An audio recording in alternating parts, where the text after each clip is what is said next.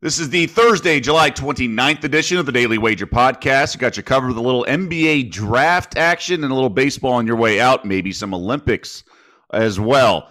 So sit back, in and out in less than 10 minutes. Welcome to the Daily Wager Podcast, presented by DraftKings, America's top rated daily fantasy app. I'm Doug Kezirian alongside Joe Fortenbaugh on this NBA draft day. So much going on right now. Obviously, NFL news with Aaron Rodgers and everything else, but we have the NBA draft to discuss tonight, Joe. Draft props are some of my absolute favorites. We get basically two days a year, sometimes three if you're heavy on day two of the NFL draft. But between these two days, following the money, following the moves, trying to be on top of the information so you can beat the bookmakers to the adjustments. This is like such an equally exciting but also stressful day. Like betting anxiety is pretty high trying to stay on top of this. Totally agree. Totally agree. It is uh, such a different animal than regular betting because you are it's a game of information as much as it's a game of misinformation for all the uh, insiders out there, so that's difficult. And then you have to kind of apply your own just experience dealing with it all. And it is sort of a, I don't know, not just an acquired taste, but an acquired skill. And it's fun.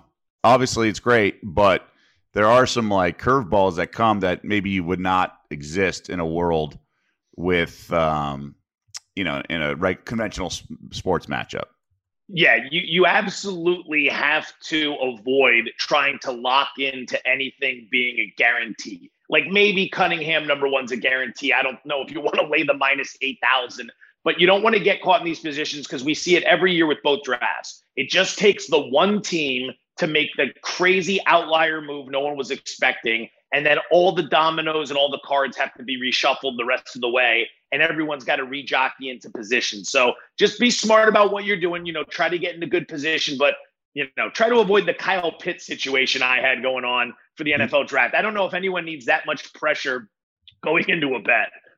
no, no, we uh, we do not, and obviously a lot can happen. We see a lot of trades in all these sports, particularly the NBA. So yeah, uh, let's get going out of the gates. My favorite one is Jalen Johnson over 15 and a half. Now, a year ago, he was projected in the top five and has that kind of talent, but just didn't materialize at Duke. Very inconsistent. His season was cut short, decided to focus on the NBA draft before Valentine's Day.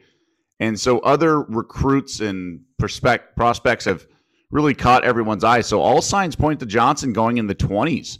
And so over 15 and a half minus 30s definitely my top play. Now, his talent alone could get someone to take a flyer, but if you look at the teams like at that 12, 13, 14, 15 with the Spurs, Pacers, it just doesn't kind of feel right that they would take someone like that when there are other people with similar upsides out there. So I like Johnson over 15 and a half.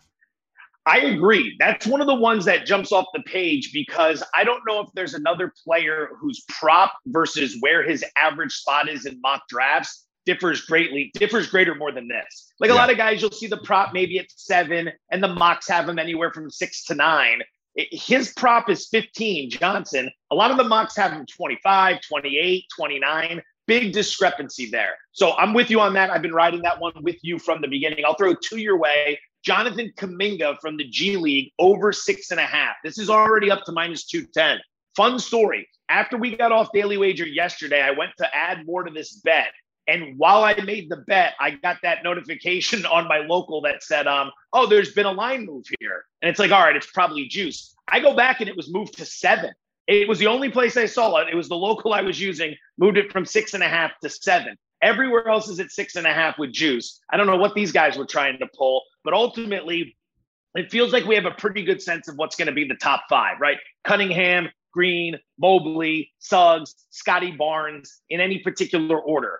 Kuminga was there at six for a while. A lot of people thought he was going to go to OKC. And then suddenly James Bouknight, the guard from UConn, appears to be the guy. Now, one disclaimer here Oklahoma City, rumored by everyone to be looking to trade up. So if they move up from six, who knows what ends up happening in that situation? Who knows if they're able to pull it off? But they've got a lot in that arsenal from all the star players they've traded over the last few years. But I think Kuminga's going to fall. Dalen Cuff, a friend of ours from ESPN, said it perfectly. He's got a pretty high ceiling, but the floor is really low. talking about laziness on defense, uh, picking up defensive sets. Some people think he might go to the Warriors at seven. I find that odd. The Warriors want high IQ players. They want guys who understand the defense, who understand the rotations. I don't think they want another project. Like with Wiseman last year, that was one of the problems on defense. He couldn't pick it up right away. That's understandable. He's a kid. I don't think they want another one of those situations right off the bat. So I'm going over six and a half on Kuminga. I'll throw another one your way before we keep going back and forth. Corey Kispert, the Gonzaga wing, was 14 and a half, down to 13 and a half, plus 105 on the under. I'd still take a shot here. I think there are a handful of teams that are looking for great three point shooting. This is the guy that can fill that void. Uh, Charlotte at 11, the Spurs at 12, possibly Indiana at 13. He's a potential 50, 40, 90 guy. Now, I know what we say about seniors coming out of college, and I know what we think about guys like Kispert, who might not necessarily be great on the defensive end of the court, but I do still like the under at 13 and a half plus 105. Yeah, you know it's funny. The Kuminga bet I made during the show uh, because it was it was steaming elsewhere, so I fired on the Kuminga at two ten. I'd probably go there, but I just I don't know. Well, fortunately, I don't have to make that decision, but it's getting up there for my liking. I'm actually really excited about a Ziaire Williams juice that's moved because all along I like the under 18 and a half. His ceiling is so high. We could see him in the top 10 at the later part of that, but his his prop had just not moved for like two weeks. It was still under 18 and a half, like plus 110. Finally, it's starting to move, and that gives me a little bit more confidence that it's going to hit.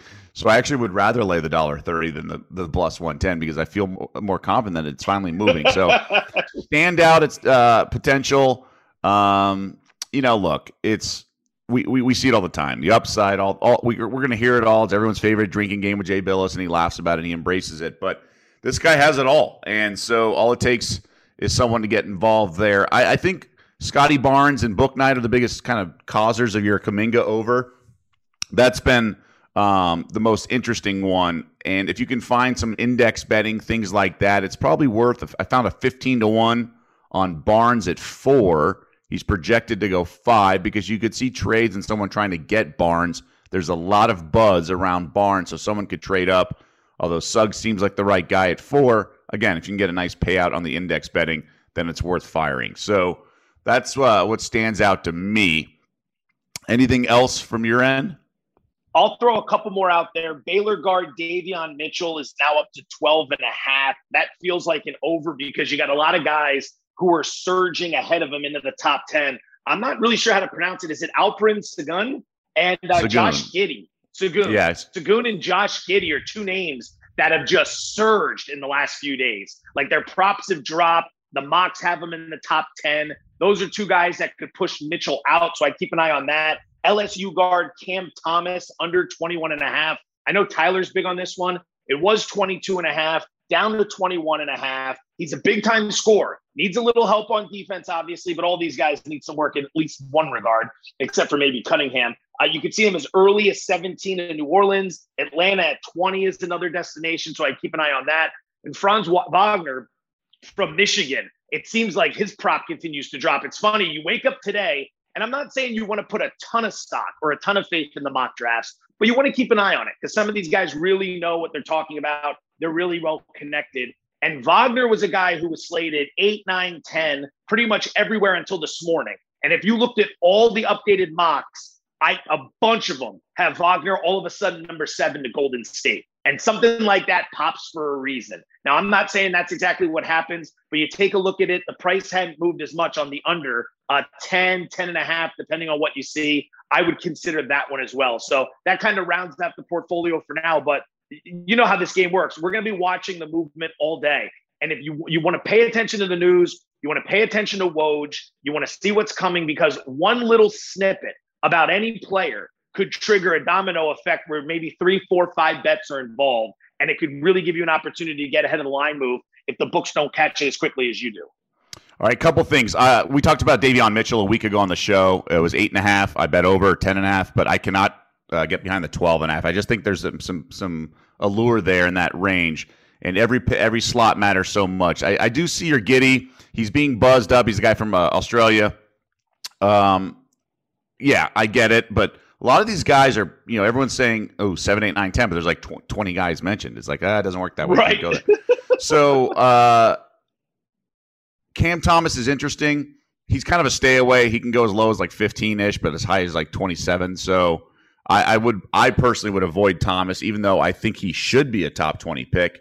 Maybe uh, some teams are just playing more coy than others, but um, it's going to be really interesting to see what happens with that seventh pick. I kind of feel like it's a fork in the road at seven is where things get interesting because there's such a, a high possibility of a trade. So the Warriors can go win now, and then from there see who trades. So the 10 spot is now Memphis, right?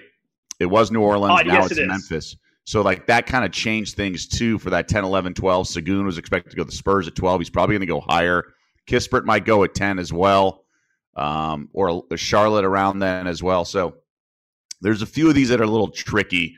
Uh, that's why I feel un- I, like Sharife Cooper over his like 21 and a half, 20th. There's some talk about the Knicks, but I don't, you know, you have to you have to kind of take that risk if there's one team that could take them. Obviously, they they have a lot of guys on their radar, so um, that's sort of my assessment. Any any baseball or anything else on the way out the door? Thin card, especially since it's getaway day. One game tonight. So anyone who's listening to this before the normal time slots uh, for baseball games kickoff, I've got for you under eight in the Pittsburgh Brew, uh, Brewers game tonight. Milwaukee's going to send Freddie Peralta to the mound. He's having a career year 2.29 ERA, two or fewer earned runs allowed in 11 of his last 12 starts. The guy has been nails. Pittsburgh has really struggled against right handed pitching this year 28th in homers, 20th in weighted runs created, 23rd in weighted on base average. Now, this game's in Pittsburgh, and they're going to send righty Chad Kuhl to the mound. 2.48 ERA over his last six starts. He's been pitching well, but look at the home road splits. When Kuhl's out on the road, 5.91 ERA. When Kuhl's pitching at home, 2.36 ERA. He's been fantastic. So under eight runs, Pittsburgh and Milwaukee tonight. Couple water polo plays for you. yes. Um, we got there with Caeleb Dressel last night and most memorable post uh, meet uh, interview. So that was really cool moment just for everybody. But it was nice that Dressel won the 100, just such a quick race. Uh, I like the U.S. to bounce back in women's water polo, so I'll lay the four and a half against Russia. And I like Japan plus the nine and a half against Hungary. A little bit of a flat spot, a little bit of a favorable officiating angle, uh, plus nine and a half with the Japanese against Hungary, both women's water polo. Um, but that'll do it. Um, good work for you on Dog of the Day. I'm excited to see who you have coming up later tonight. But uh, until then, everyone, thanks for rating, reviewing, subscribing, all that good stuff. And we'll round out the work week here on the Daily Wager podcast tomorrow.